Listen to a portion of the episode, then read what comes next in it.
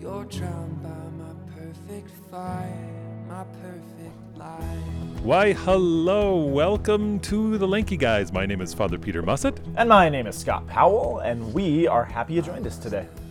Absolutely. Um, Scott and I are not actually in the same place. We are social distancing from each other. We, we are faithfully and diligently social distancing.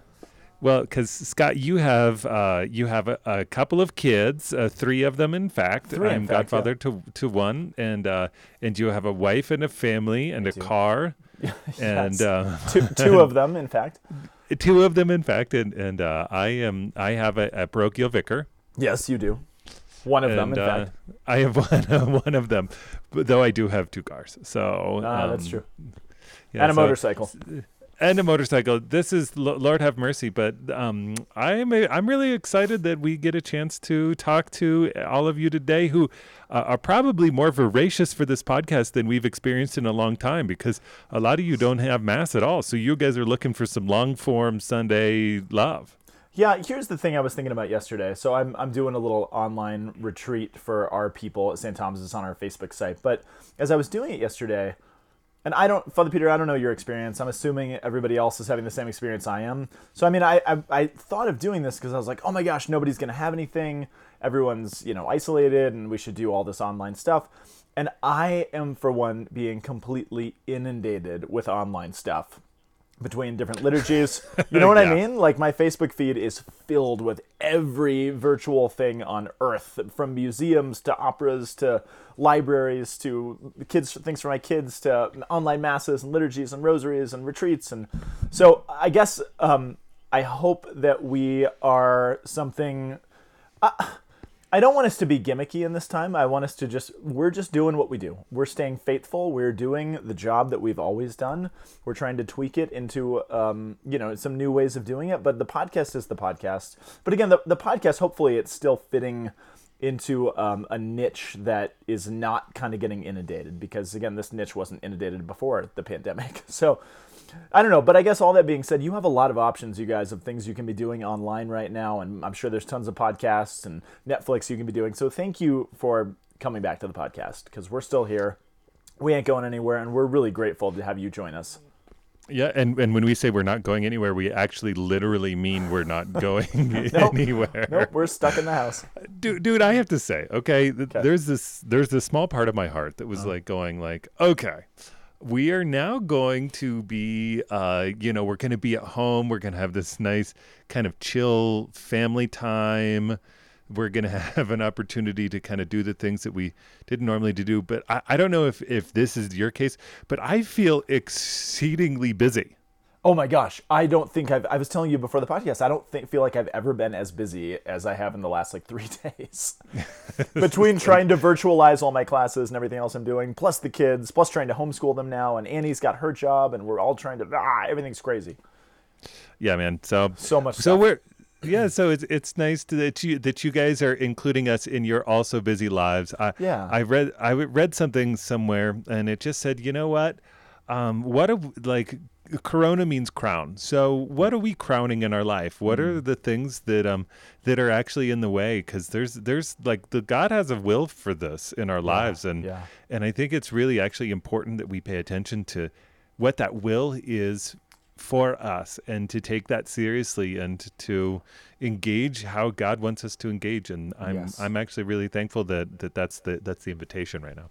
Yeah, you know, there's two things. Speaking of inundated on social media, there were two things that actually stuck out to me today. Um, the first one was was something um, our, our mutual friend Tom Smith put on online, and it's it's just a link to um, Bishop Barron's latest video. And I love Bishop Barron. I love all of his stuff, but he's reflecting on this quote from Blaise Pascal. And listen to this. This is great, Father Peter. Pascal said years and years ago, said all of humanity's problems stem from man's inability to sit quietly in a room alone. Which Well, I guess God's trying to solve all of humanity's problems then. Yeah, and that guy combined with something I saw just on, on some friend's Instagram feed that was like, this is not this is not the time that you have to write the next great American novel, or this isn't the moment that you have to get into the best shape of your life, or start that new podcast, or like write that novel. Do you know?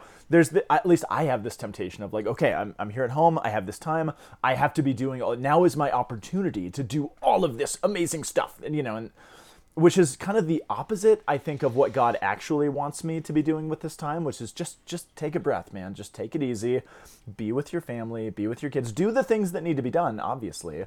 But you Right. know what i mean? I don't know if that resonates with you but that i saw that and i'm like yeah that's how i feel. Like okay i have this uh. opportunity. I have to do everything. This is when i have to i don't know. There's all these things i feel like okay now i do this stuff. These 10 things that i've been waiting to do Yeah, you saw it even our, in our staff meeting the other day where Yeah. it was like, okay, Father, it's Right. now time for you to be online doing stuff every single day, Right. like going more hard than you've ever done in your whole life. And I was like, yeah, I, I- I can't do that. I, I actually am gonna, I'm gonna light a fire, and I'm gonna sit and I'm gonna stare at the fire. I'm gonna, you know what I'm doing? I, I'm gonna go, I'm gonna go Marie Kondo and do the magical art of tidying up, dude. I cannot tell you, man.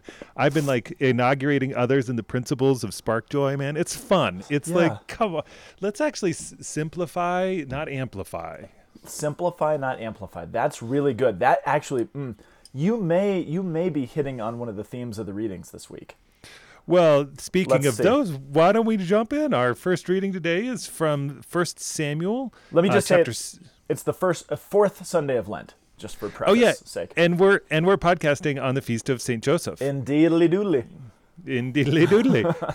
Uh, You've never done that before. that's I don't know ned, who you are anymore. it's my ned flanders Well, dude, Ned, it's good to have you on the podcast today. thanks man Um, First Samuel chapter 16, 1b, jumping to 6 through 7, jumping to 10 through 13a. piecemeal our responsorial psalm is psalm 23 famous psalm 23 the lord if if if you don't know any psalms chances are you know this one psalm Dude, 23 I'll often ask people, I'll be like, "Do you have a favorite psalm?" And, and like they'll go Psalm 23. I mean, I'm like, Do you know any others? that- Yeah. yeah, exactly. It's yeah. cool. It's also one of the shortest psalms in the Psalter, which is interesting. So, did that's why I like the Gospel of Mark, man. It's the Mm. shortest one. indeed. So, Psalm 23, 1 to 3a, and then 3b to 4, and then 5 and 6. And the response itself is from 1. That's a lot. Our, it is. Our second reading is from Ephesians chapter 5, uh, verses 18 to 14. 8 through 14. Otherwise, that's I mean- backwards. it's verses 18 to 14 it's actually the secret passageway into ephesians you didn't know this Oh, but but if you actually like turn around once um, in Oh, uh, ch- in verse 18 you could go backwards and there's special verses Oh, jeez. It's it's Hebrew. Hebrew is read backwards. So, that's just, you're thinking Hebraically. Our That's gospel.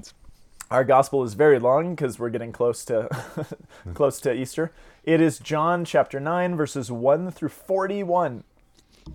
My goodness. dude my goodness it's it's that's the goods Yeah.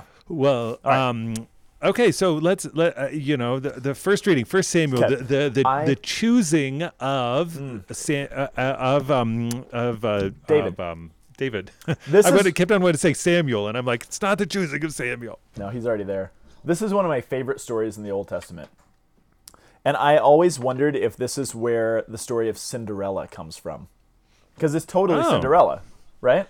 So so what's happening Well, in is this case, it's Cinderfella, but that's uh, Cinderfella. I see what you did there. ah, it's just a joke.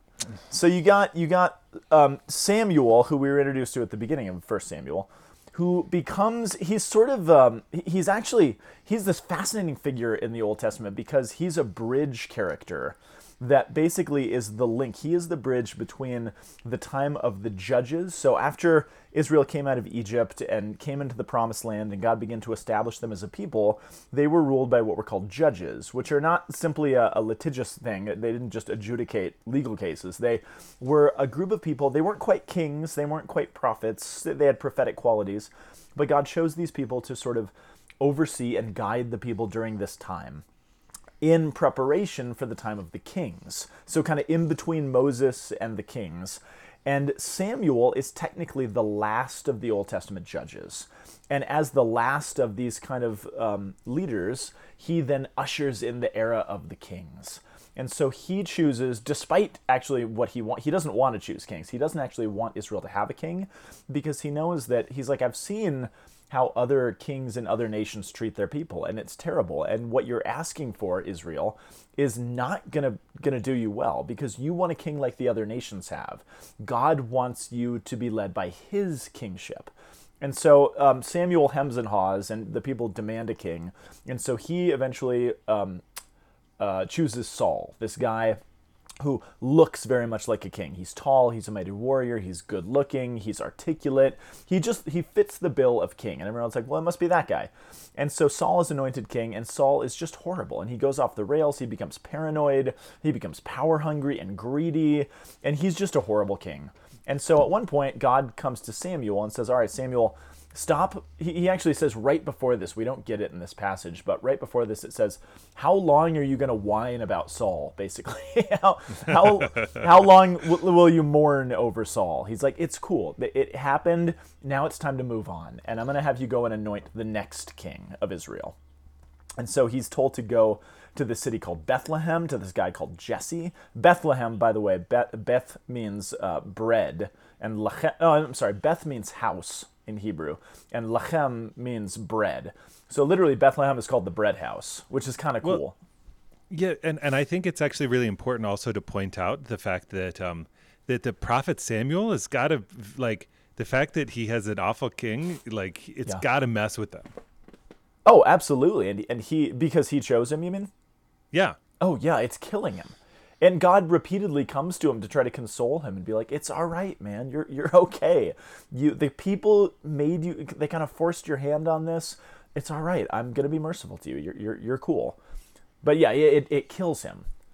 Um, yeah. He, he's very much in a, in some ways of a John the Baptist kind of a figure, who is another bridge between John the Baptist is technically the last of the Old Testament prophets, who bridges the Old Testament and the New Testament, preparing the way for Jesus and sort of anointing Jesus as king at the baptism, just like Samuel does. So there's a neat kind of parallel there, I think. Yep. But um, anyway, so he goes to this place, uh, Bethlehem, finds this guy named Jesse, and he's like, All right, God has told me basically one of your sons is to be the next king. And so he lines up all of his sons, and and, and Samuel I mean, which always makes me think of um, which always makes me think of the sound of music. Oh, the sound of music. That's good, actually. Yeah, I, yeah, they're they're all just lined up, and it's like, okay, which one, which one, and nope. well, it's funny because he begins to fall into the same trap with Saul. And he looks at all the brothers lined up and he's like, oh, there's this guy named Eliab. And Eliab is really good looking and really strong and powerful. And he says, Samuel's like, well, surely this is the king. Why? Because he looks like a king. He looks strong. And God's like, no, did you not learn anything with the whole Saul debacle? And so God's like, no, not him, not him, not him and this is where you get the Cinderella moment. He's like, "Is, th- is this everybody? Like, God said there was going to be a king here. do you not have any other kids?" And and Jesse's like, "Well, I mean, there's David, of course, but you can't. Surely you can't mean David, who's probably around 12, 13 years old at this time." He's like, "Well, David's out with the sheep, but he obviously don't mean him. He's just a kid, and he's he's just our he's just our redhead." Yeah, and this is where it gets kind of funny. There's a great line, one of the theme lines of this not just this book, but this whole part of salvation history, where God says to Samuel, um, it's this famous line. Where is it? Oh, uh, God, not as man, not as man does God see, because man looks at the outward appearance, but the Lord looks at the heart. We look at the externals. God looks at the heart, and that is one of the things that's that's very much carrying me through these readings in light of everything that's happening in the world right now because it's really easy to look at the externals of the circumstances of all of the chaos that's happening the stock market crashing and people losing their jobs and restaurants closing and schools you know going online. Everything seems totally chaotic on the outside. The externals are are are bad but only the Lord is actually seeing what's happening in the heart. And maybe what's happening in the heart is what we were talking about this quieting, this opportunity to reflect. A lot of the major conflicts in the world have actually ceased during this time. The world is not at war at this moment because everyone's terrified of something else. But there, there's something that I, you know, this is this is the principle that's so important in the Bible, and I wonder if it says something to us in this time, because then we find David and I I mean, it seems like it's the exact opposite of what should be happening because David is found. He's the youngest. He's tending the sheep. And when we see him, it says he was a ruddy, he was ruddy, he was youthful and handsome to behold, making a splendid appearance. Yeah, and you're like, which, yeah, which kid actually you can look at that and see like, well, he's just a good-looking young man. You know what I'm saying? Or it's like some people could say he kind of is just kind of effeminate or something. You know, he's like, hey, like Well, pretty. That's the twist, though, because you read it at face value and you're like, well, wait, didn't God just tell us not to do that? Like it's it's Right. talking about how good looking, but you you got it. So if you actually, it, our English translations, every translation is slightly different, but in the Hebrew, it's not saying oh he's really good looking. It's saying yeah he's kind of got feminine feature. It says he has beautiful eyes, and he's red. He's a redhead. This is a part of the world where people are darker in complexion, which means he's pale. He's pale. He's got feminine, beautiful eyes. He's little. He does not. This is not meant to strike fear into the hearts of his enemies. you look at him and you're like, oh, okay, cool, Right, right. Cool. In, a- in a time when they prized warrior kings, Yes, like exactly. Or, or I mean, well, it's, it's bridging between those, you know. and But like, it's Yeah. it's like, it's the warrior king is which is the kind of ideal. You're gonna Yes. be awesome that way. And that's what the other nations have. Again, th- this time does prize those things because they've seen it in other nations. Kings who strike fear. This is not a guy who's going to strike fear into anyone. And Right. that's that's what the, the text is saying. But it says at the same time, Samuel anoints him, and it says, and this is kind of the key to everything, the Spirit of the Lord rushed upon him. And right after this in the text, which we don't have, it says the Spirit of the Lord then leaves Saul. And you almost get the impression in the Old Testament that the Holy Spirit is kind of a zero sum game, which we know it's not. But the impression is kind of given like, okay, well, if one guy has the Spirit, that means nobody else does. Saul loses the Spirit, David gets the Spirit, and the Spirit it just kind of is is very uh, specific into where it dwells. In Revelation, especially in the Christian Revelation, we have this notion that no, the Spirit is actually able to dwell in each and every one of us for the entirety of our lives through baptism. But that was such an un, unheard of, unprecedented idea. There's a small child yelling at me in the yeah, this is this, This is, is real life, the yeah. This is real life on the podcast right now, man. Yeah, no, this is real life. Um, I'm so connected to wires and microphones that I can't actually move. Some, somebody's gotten her. Um, uh, but but the the other thing about that is that what what's being shown here in the Old Testament is when you see the Holy Spirit come upon someone, it tends to be for a king or someone going into battle or a prophet or a priest, someone called to do something profound. So David gets the Holy Spirit because he's going to be king. And like New- twelve or thirteen, which is kind of significant and real. it's significant because who else had um, a gift of the Holy Spirit come upon her at 12 or 13? Oh, Mary, interesting. And what does she have? She has the next king, who is a great shepherd. It's uh, the uh, the parallels are actually really striking. God loves to use young people who are considered insignificant, at least in these two occasions. And I was struck by that uh, parallel there. Yeah. Yeah, so I don't know. So that's what Well- I, that's the story. Well, well, what I love is is is the is this beautiful link. Well, what what was he doing? What was he learning? He was actually learning how to shepherd, and Yes. like like like he, as a young man, and uh, like he's going around, and his attentiveness to hold on to what has been given to him, like Yeah. like it's it's the shepherd's heart. That's why when we go to the psalm, we see okay, the Lord is my shepherd. Actually, what does a shepherd do? He's he's protecting a flock. He's being he's he's being super attentive and how does how does the Lord see? It's a it's a different way the Lord is actually going to see. Well, it's fascinating because there's there's two things. Um, it also speaks to now. Hang with me for a second here. It Okay. speaks to the sacramentality of the Old Testament kingship, because what the now it, it usually failed at this, but in the ideal sense, what the Old Testament kings of Israel were supposed to be was a sacrament of God's kingship that everyone could see. And that's what the definition small s sacrament, not one of the seven sacraments, right? But a sacrament is something it's a, it's a visible sign of an invisible reality. So the Right. idea was God is king. God's king over everything, over every one of all peoples, nations, tribes, and tongues.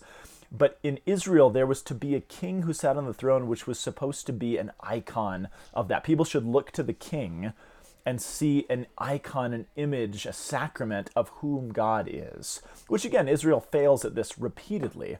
But in God making this movement in choosing the shepherd who understands his craft to be the next leader, it's saying not just something about David and his craft, it says something about God. Because David here is a sacrament in a certain sense. And if David is faithful in these matters, it speaks to the faithful shepherding heart that God actually has. Does that Right. make sense? So even his shepherdness is, is sacramental. Right. And and I mean you you I I think that I mean talk about a, a psalm for the age and for this particular moment in time Yeah, like yeah. the Lord is the Lord is actually our shepherd. Like I think that the the, the temptation, you know, whenever there's conflict and difficulty, you know, there there's a will Satan has a will for this time, but God has a will for this time. God wants us to actually tr- trust that he will provide all that we need Yes. and to and to actually say like no lord i'm going to put my trust in you and you're going to raise up leaders that are actually going to be trustworthy for us and Yeah. I, I think that i think it in an age of, of social media and of of of social complaint and and kind of general discord uh, Hmm. politically w- it, it's really hard to believe that we actually will have leaders that will guide us through a situation that is impossible for us on a on a on a granular level to to solve we can be helpful Yeah. but we actually need to to say like no lord i'm going to trust that you're my shepherd that you actually have this in hand and that you're going to give the guidance that that needs to be given and yes. like and that goodness and mercy is going to actually prevail in this day Yes, absolutely. And that and that God is actually big enough to make that happen. yep You know what I mean? yeah, I yeah was, he's he's big I was listening recently to a, a political leader, one of our local political leaders, who I disagree with on almost everything, politically speaking. And I was listening to his statements on just what, what's going on in this time, and I was like, it was really, re- it actually almost choked me up. And I was like, this is what he's saying actually is kind of beautiful. And he's speaking like, you know, as a father and in his personal life and just how he's making it through. And I was like, this guy who I, I totally disagree with, I'm actually kind of moved by the way he's encouraging the people in our state right now. And I was like, that's, you know what I mean? It's, Yeah. God, God can do that. Why wouldn't he do that? right like that's that, that's this moment and so we've Yeah. That's where we just pray and say lord how, how do you want me? The only way we get there is though is by going to the sh- chief shepherd the head shepherd the lord who is our shepherd. That's we it. actually we actually just keep returning to him and say lord how do you want us to participate in this? And and show me what my next step is to be and then i will be willing to follow you whatever you would do. And But and, take- and yeah. take it a step further though because and and here's the other thing that i've been reflecting on. Um the sacramental life of the church is really hard. It, it's and i'm just gonna this, this seems like i'm, I'm to- totally taking a different direction but um i have been recently this is very kind of confessional so i'll just put it out to you guys. I have been recently struggling in a very particular way with just how hard it is to understand the Eucharist, which is veiled by the appearance of bread and wine and all these things, and how hard, yet how much I wish God would just show Himself to me in a much in a more explicit way and just be like, no, this is it. I, I'm not hiding myself anymore. I'm not veiling myself, and it, but that's something we've had access to. So in this time, God has just retreated even further beyond the veil in a way that now I can't even access the sacrament, which was already veiled. And now he's hidden even further. And so now the challenge of trusting in the shepherd, and shepherds were not somebody that was respected in that culture. They were the least of, of, of that society. And so even stretching your mind to be like, no, God is like a shepherd. You're like, really, a shepherd? And then, it, it- which means that God carries with him a hiddenness. And now in this time, God has hidden himself even more. So, what are we asked to do? We're asked to quiet ourselves, to not see simply with the eyes of our heads, but to see with the eyes of our hearts and the eyes of faith at what is beyond what our eyes can see in this time. This is going back to what God tells Samuel, right? Man looks at the outward appearance, God looks at the heart. So be like God. Be like Right. God and try to see beyond the veil that I've I've that I've given you during this time. And and the acknowledgement that if there is a veil over our eyes in this time, it's because God has allowed there to be a veil over our eyes. It's Right. not like God has has got to come in and do some cleanup work because something's gone wrong. It's that no, God has allowed all of this, and that's what the psalm is really getting at, right? right I think, which Right. I think is a Which- good lead which- in.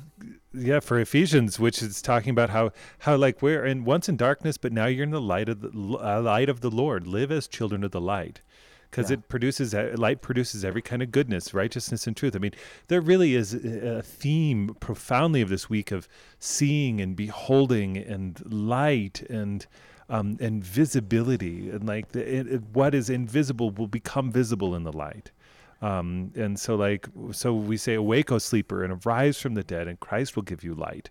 Like we, we we need I mean we really do need to see. I mean like it, it, I think that the sacramentality of the church has always been the fact that like we do need to see. Like yeah. yeah.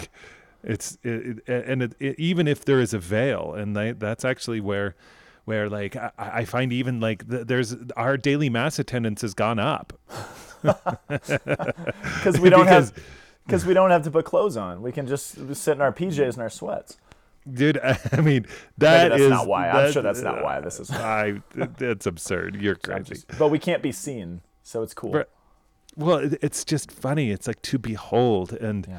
like if there's ever been a time in history of our ability to to actually go and to behold it actually is now which is weird. I mean it's like what we were talking about with o- online but uh, but yet even virtualization does not satisfy. We No. want to see which is which is an icon of this particular age. Like like it, it's an icon of the the whole spiritual journey we're going on. It's like we say oh i want to see you lord. I want to experience that. And in a certain sense it's like it's the um the powerful beauty of how okay i get to see you virtually right now but then the truth is is that i want to hang out with you i want to see you eyeball to eyeball Right. I want to like I want to hang out and, and drink a margarita and, and talk about the uh, intense things of our lives. I I want to do that with my family. I, I like I, I want to hang out with my mom and my dad and my brothers and sisters and I want to have a dance party and and be in proximity with other people. I like like I Six feet, long for that. Six feet Right. apart. Six feet, six feet. Leave room for the Holy Spirit, everybody. So, so then, but then what what ends up happening is that isn't that the icon of actually our pilgrimage towards our heavenly homeland? Yes. Is that, that that in a certain sense, it's the whole world is unsatisfying, Yes. and yes, we're here, and th- it, actually can happen, and there's and there's but there's difficulties on our way to what we're actually like meant to be. Our our full destiny is actually to behold entirely. Yeah, and this is what you've been saying. I mean, we've we've been we've allowed ourselves to convince ourselves. We have convinced ourselves that virtual is enough, right? Societally, and this has been the big push. Everything is virtualized. Everything is online. All Right. of our friendships, our relationships, school, all these things are online. And now that we are forced to be only online, like you said, we're all coming to maybe this is the grace of like, oh, we thought that this was enough. And now that we are face to face with it, we know that it's not. Which again, like you said, speaks to the deeper reality of the world is not enough. Um, it's what's beyond this, which is oh, that's what's behind the Ephesians reading. Not to keep putting layers of behindness on it, but I mean, there's what there's what Ephesians says, and then there's the context, which is Paul writing to this church in Ephesus. But the context of Ephesus is that Ephesus was the home base. It was like headquarters for um, spiritual warfare. This is where the occult lived. This was where spell books and idolatry and all these things. This is where they were produced, literally. And so, what Paul says throughout the rest of Ephesians is all of these, th- this is where he has the famous statement about um, principalities and powers and rulers and of this present darkness, all of these spiritual realities of the warfare that is going on beyond the, the sight of our eyes. And with that backdrop in mind, then he can come in and say, Yeah, brothers and sisters, you were once in darkness, now you are light in the Lord, so live as children of the light. Everything you just said. But knowing the context that this is a place that is surrounded by unseen spiritual warfare, and it's actually the, the way that this city makes money, it's their, their main source of commerce is spiritual warfare, occult practices, and all the money that comes from it. That changes, I think, in a really dynamic way what Paul is actually saying to this community. You know what I'm saying? Right. Absolutely. Absolutely. And so now we, so then we have to say, well, then how do we see? Right. Which takes us to John. Eh? Yeah. Which is the man born blind. And um, which is is okay. So there's one line I have to I have to say that that uh, that struck me. It was it's very close to the beginning, and it's um it's in uh, verse four, and it says. Um, we have to do the works of the one who sent me while it is still day. Night is coming when no one can work. Oh, oh, I, I I know, and I was like, I was Oh. like, oh no, I don't think it's the apocalypse, but that one's a scary line. oh, wow. And I'm like, Um, okay, what is? I'm like, well, if nobody can work, I'm like, well, right now we can work virtually, so it's not really a danger, so we can work still. But I don't know, man. I had a day yesterday where I felt like I couldn't work because I, I told you before the podcast, I feel like everybody in my neighborhood is online doing virtual things, trying to upload things, and I couldn't upload any of my classes. I couldn't, I felt so paralyzed working at home because I couldn't do anything. So I don't know. I I felt that yesterday. Well, my, Man, my wife definitely yeah. felt it. I'll say that. yeah, look at what it took you 14 hours to upload something, yes. 14 hours. dude. That's like the old dial-up days, man. it felt like that. Part of it was my three year old daughter pushing all the keys on my computer at the same time and canceling it seven hours in, but put that put that aside. Oh yeah, that's that's different. I feel I feel particularly lucky that I um uh, like the that uh that there was a deal on fiber internet and I could get it like literally a third from what I was paying for cable, and so like all of like literally right before this happened, I have the, the craziest internet connection I've ever had in my whole life. So I Must be I nice. qu- It's very nice. Sorry, No, Scott. just kidding. just kidding. But but there's so there's a lot going on in this story, and the only I, I- I just want to point out, as John often does in his gospel, he did this with the woman at the well. We talked about that, but oftentimes people or individuals in John's stories will sort they have their own individuality for sure. There's there's a literalness, but they also sort of represent a bigger community. And I think I'm seeing that here. Not only the well, the blind guy, in a certain sense, what you see is this juxtaposition. So there's the setup of the story in the first 12 verses, and then you have basically it's a it's a it's a six part story. You have I'm sorry, five part. You have the setup of the story. Here's what's happening. Here's this guy who's blind. Here's what Jesus does. And then you have an interrogation. You have the Pharisees interrogating the guy. What happened to you? Then you have a second interrogation of the parents now. Well, what happened? They're like, we don't know. Talk to him. He's of age. And then you have a second interrogation of the man. They're like, okay, we need to interrogate you again. We need to come and try to get more more information out of you. And then in the last sort of strophe of this beautiful story, we read that the man believes. And it's funny because the man only seems to believe in Jesus after going through all of these interrogations and kind of a, a certain suffering and a darkness, in fact. And he comes out of it with this. It's really not just about his physical sight. Yeah, that's great, he can see. But he comes out not just seeing, but believing. And so there's this this tie between believing and seeing. That's what Jesus is actually saying.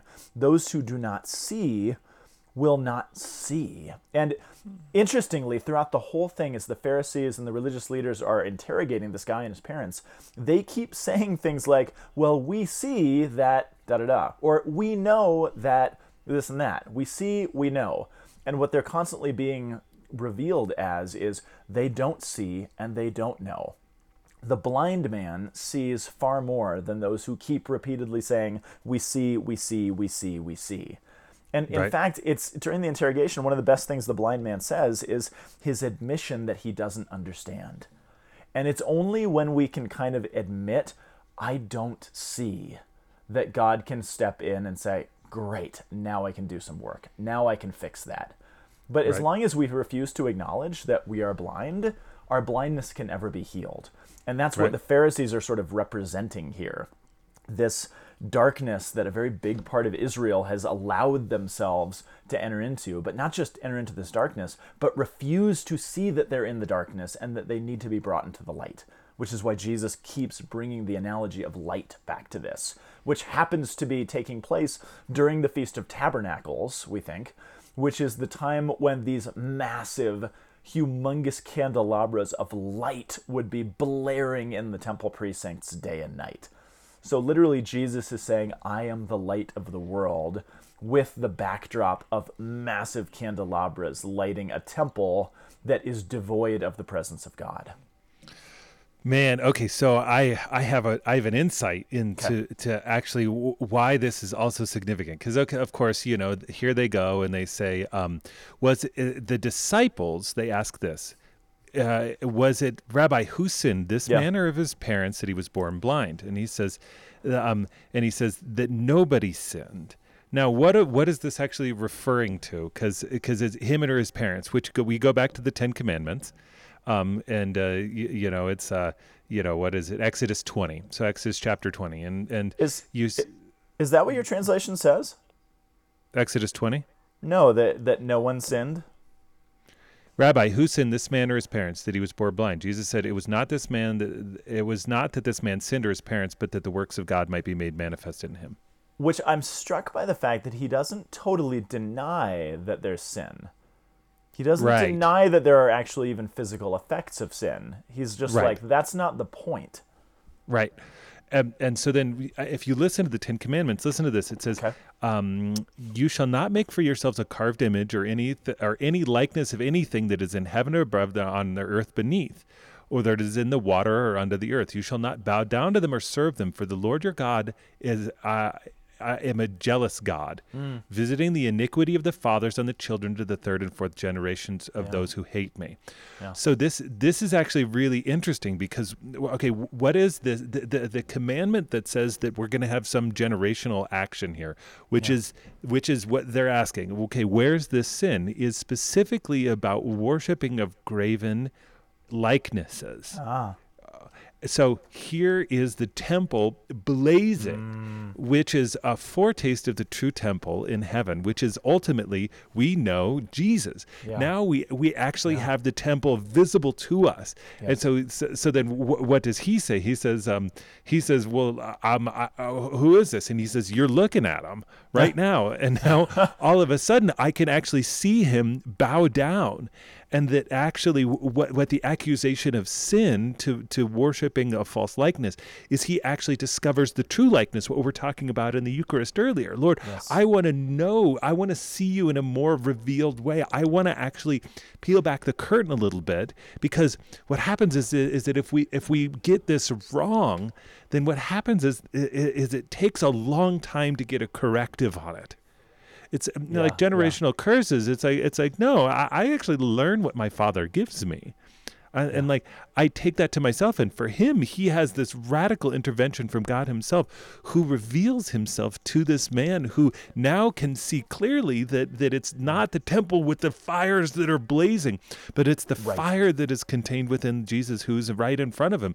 And now th- that's going to be visited upon generation upon generation upon generation to learn. And Ooh. it's uh, th- that uh, he is actually going to teach. Because what is this for? This is for the RCIA initiation rituals.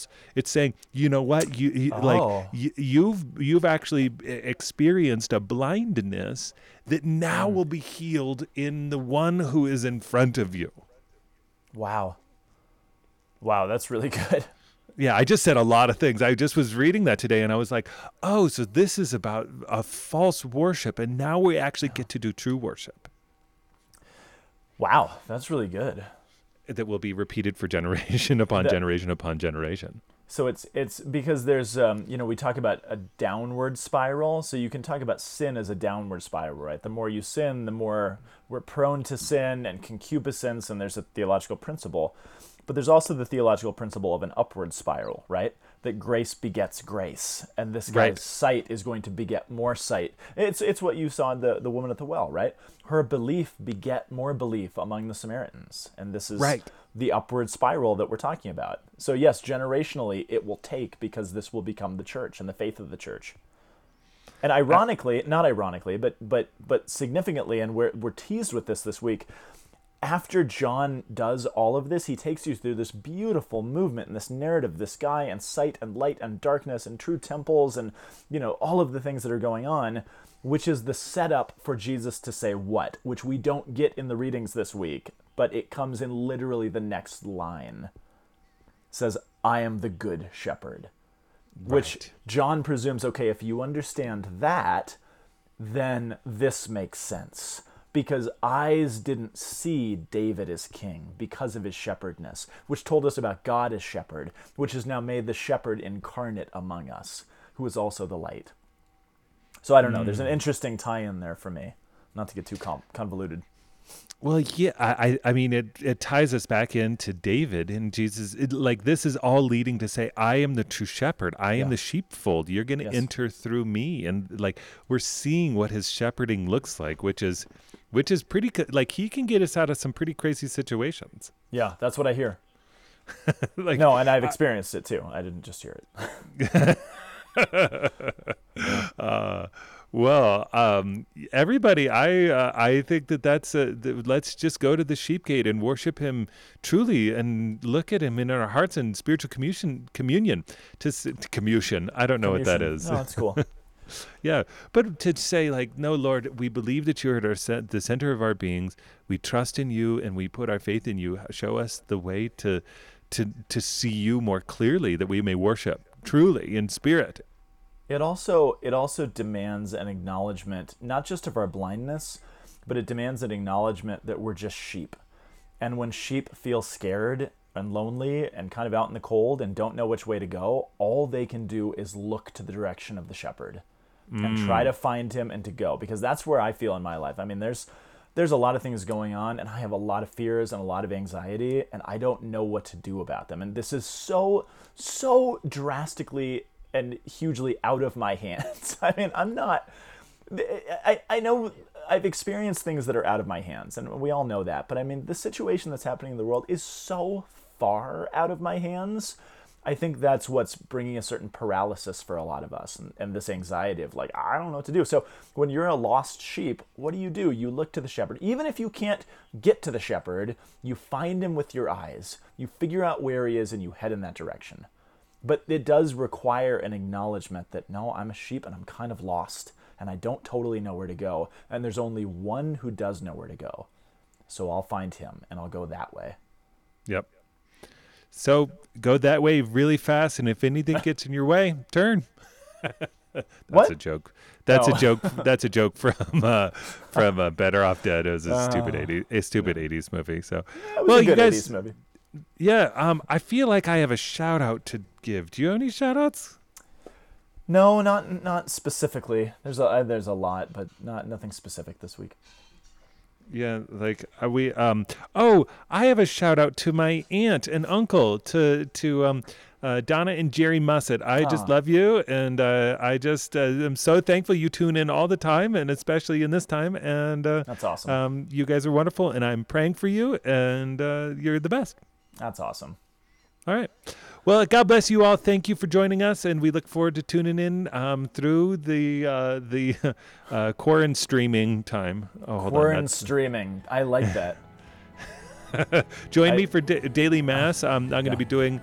Um, uh, Ma- Father Sean and I are going to be doing daily masses at 5:10 on uh, evenings on Facebook Live, and so we look forward to praying with you there. awesome. And we, God willing, will be back next week. Absolutely. God bless you, Brian. Bye bye. Bye. The Word on the Hill podcast is a production of the Aquinas Institute for Catholic Thought here in beautiful Boulder, Colorado. You can find us online at www.thomascenter.org/aict, and you can find the Lanky Guys podcast at lankyguys.org. Thank you so much for listening, and we will be back next time.